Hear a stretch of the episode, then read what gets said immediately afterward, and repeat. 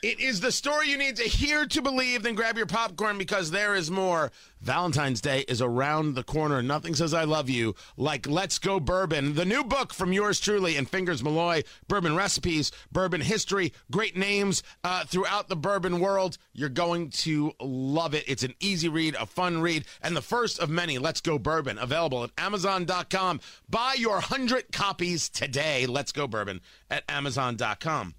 Now, the story I was going to start with has to deal with Denzel Washington, who did an interview with NBC Black. That's what it's called. There, it's the NBCNews.com section devoted to the African American perspective. That's how it's written up. And he said, You know, in my humble opinion, we ought to be at a place where diversity shouldn't even be mentioned, like it's something special.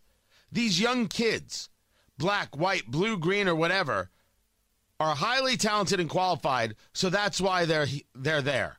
Talking about people who are engaged in in acting and um, people who are in Hollywood, and I I agree. Hollywood is the ones who said, well, in order to be you know qualified for an Oscar, you have to have this kind of diversity in your cast. Well, that's not diversity; that's force. And uh, secondly, there'll be great movies that decided their casting and they won't be up for awards because it wasn't good enough to the powers that be, to the wokey woke woke woke.